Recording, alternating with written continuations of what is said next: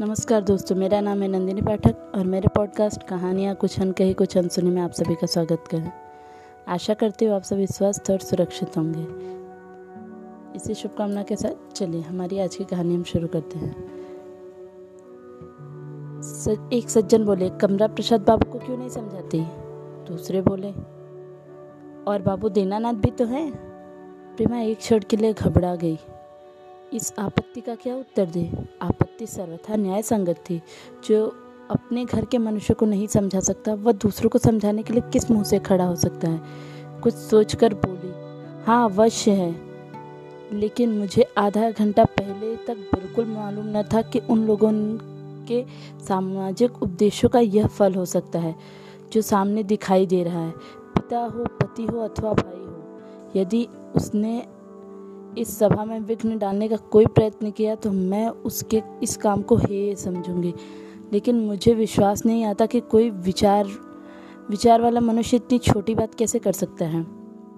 एक मोटे, ताजे, पगड़ी वाले आदमी ने कहा, और जो हम कमला प्रसाद बाबू से पूछ दे, पूछाए दें, हमका यहाँ यहाँ का लेबे का है।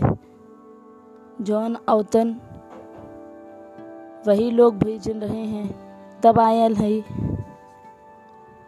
गुंडे का हृदय कितना सरल, कितना न्यायप्रिय था। उसे अब तक ज्ञात हो गया था कि अमृत राय अधर्म का प्रचार नहीं, धर्म का प्रचार कर रहे हैं। स्वयं उसकी एक विधवा बहन हाथ से निकल चुकी थी। ऐसी उपयोगी संस्था का विरोध करते हुए उसे अब लज्जा आ रही थी। वह इस अपराध को अपने ऊपर न लेकर मंत्रदाताओं के ऊपर छोड़ दे रहा है, था। प्रेमा ने इसी तरह कोई आधे घंटे तक अपनी मधुर वाणी अपने निर्भय सत्य प्रेम और अपनी प्रतिभा से लोगों को मंत्र मुग्ध रखा। उसका आकस्मिक रूप से मंच पर आ जाना जादू का काम कर गया। महिला का अपमान करना इतना आसान न था जितना अमृत राय का। पुरुष का अपमान एक साधारण बात थी, स्त्री का अपमान करना आग में कूदना था। फिर स्त्री कौन? शहर के प्रधान रईस की कन्या। लोगों के विचार में क्रांति सी हो गई। जो विघ्न डालने आए थे, वे भी पग उठे। जब प्रेमा ने चंदे के लिए प्रार्थना करके अपना आंचल फैलाया तो वह दृश्य सामने आया, जिसे देखकर देवता भी प्रसन्न हो जाते हैं। सबसे बड़ी रकम उन गुंडों ने दी, जो लाठी चलाने के लिए आए थे। गुंडे अगर किसी की जान ले सकते हैं तो किसी के लिए जान दे भी सकते हैं। उनको देखकर बाबुओं को भी जोश आ गया, जो केवल तमाशा देखने आए थे। वे भी कुछ न कुछ देकर गए। जन समूह विचार से नहीं, आवेश से काम लेता है। समूह में समूह में ही अच्छे कामों का नाश हो जाता है और बुरे कामों का भी। कितने मनुष्यों को घर से रुपए लाए। सोने सोने की अंगूठी, ताबीजे और कंठों का ढेर लग गया। जो गुंडों की कीर्ति का उज्जवल को उज्जवल कर रहा था। दस बीस गुंडे तो प्रेमा के चरण छूकर घर गए। वे इतने प्रसन्न थे, मानो तीर्थ करके लौटे हों। सभा विसर्जित हुई तो अमृत राय ने प्रेमा को कहा, यह तुमने क्या अनर्थ कर दिया प्रेमा? दीनानाथ तुम्हें मार ही डालेंगा। प्रेमा ने हंसकर कहा, जब इन जड्डों को मना लिया तो उन्हें मना, उन्हें भी मना लूँगी। अमृत राय हाँ प्रेमा, तुम सब कुछ कर सकती हो। मैं तो आज दंग रह गया। अपनी भूल पर पछता रहा हूँ। प्रेमा ने कठोर होकर कहा, अपने ही हाथों तो। पूर्णा प्रातःकाल और दिन से आधे घंटे पहले उठ गई। उसने दबे पाँव सुमित्रा के कमरे में कदम रखा। वह देखना चाहती थी कि सुमित्रा सो रही है या जाग रही है। शायद वह उसकी सूरत देखकर निश्चय करना चाहती थी कि उसे रात की घटना का कुछ खबर है अथवा नहीं। सुमित्रा चारपाई पर पड़े कुछ सोच रही थी। पूर्णा को देखकर वह मुस्कुरा उठे। मुस्कुराने की क्या बात है?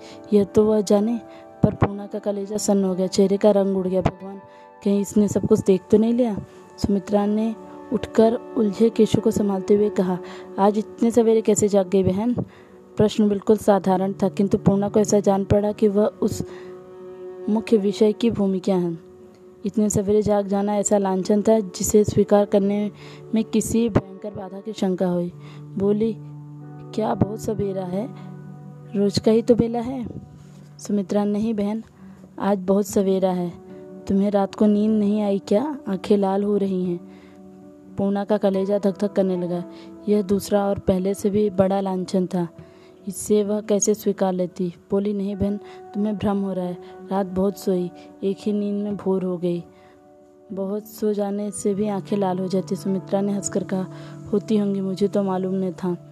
पूर्णा ने ज़ोर देकर कहा, वाह, इतनी बात तुम्हें मालूम नहीं? तुम्हें अलबत्ता नींद नहीं आई। क्या सारी रात जागती रही? सुमित्रा, मेरी बला जागे, जिसे हज़ार बार गरज होगी आएगा यहाँ ऐसी क्या पड़ी है? वह राज़ी ही रहते थे तो कौन सा स्वर्ग मिल जाता था? तब तो और भी जलत, जलते थे। यहाँ तो भाग्य में रोने के सिवा और कुछ लिखा ही नहीं है, पूना। तुम तो व्यर्थ का मान ली किए बैठी हो, बहन। एक बार चली क्यों नहीं जाती? सुमित्रा जी सुमित्रा के जी में आया कि रात की कथा कर सुनाए पर संकोच में जबान बंद कर ली। बोली, यह तो न होगा बहन, चाहे सारा जीवन इसी कष्ट में निकल जाए। मेरा कोई अपराध हो तो मैं जाकर मनाऊं। अन्याय वह करे मान, मनाना मैं जाऊँ, यह नहीं हो सकता। कहते कहते उसे रात का अपमान याद आ गया। वह घंटों द्वार पर खड़ी थी। वह जग, जागते थे, अवश्य जागते थे। फिर भी किवाड़ न खोले। त्योरियाँ चढ़ाकर बोली, फिर क्यों मनाने जाऊँ? मैं किसी का कुछ नहीं जानती। चाहे एक खर्च किया हो, चाहे सौ, मेरे बाप ने दिए हैं और अब भी देते हैं। इनके घर में पड़ी हूँ, इतना गुनाह अलबत्ता किया है। आखिर पुरुष अपनी स्त्री पर क्यों इतना रूप जमाते हैं, बहन? कुछ तुम्हारी समझ में आता है? पूर्णा ने रहस्यमय भाव से मुस्कुराकर कहा, क्या यह आज की बात है? पुरुष ने सदैव स्त्रियों की रक्षा की है, फिर क्यों न रूप जमाए? सुमित्रा, रक्षा की है तो अपने स्वार्थ से। कुछ इसलिए कि स्त्रियों के प्रति उनके भाव बड़े उदार हैं। अपनी जायदाद के लिए संतान की ज़रूरत न होती तो कोई स्त्री सी की बात पूछता भी ना। जो स्त्रियाँ बांझ रहती हैं, उनकी कितनी दुर्दशा होती है, रोज ही देखती हो। हाँ लंपटों की बात छोड़ो, जो विश्राम पर प्राण देते हैं।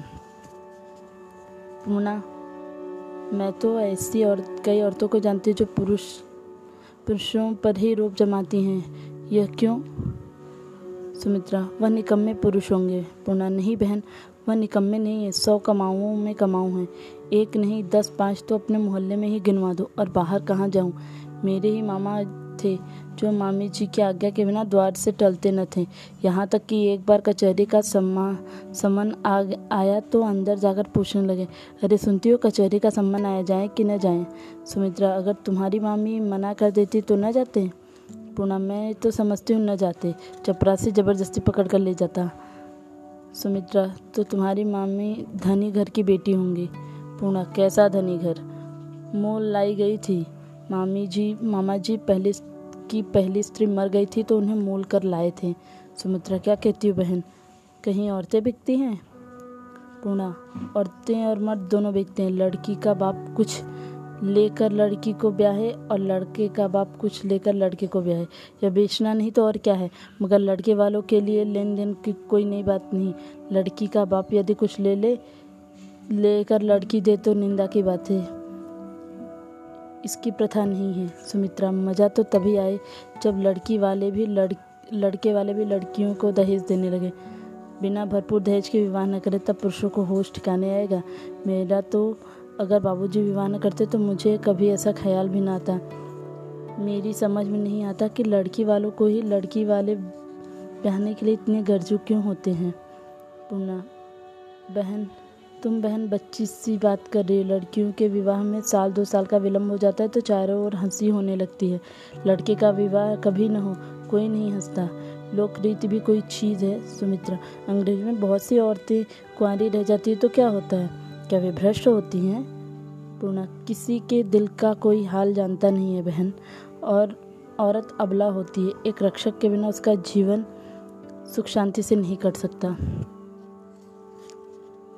सुमित्रा तो फिर इसमें से कुआरी कैसे रह जाती हैं? पूर्णा इसलिए कि वह जीवन को विलासपूर्वक काटना चाहती हैं या संतान के लालच, लालन पालन का कष्ट नहीं उठाना चाहती हैं, या किसी से दबकर नहीं रहना चाहती हैं?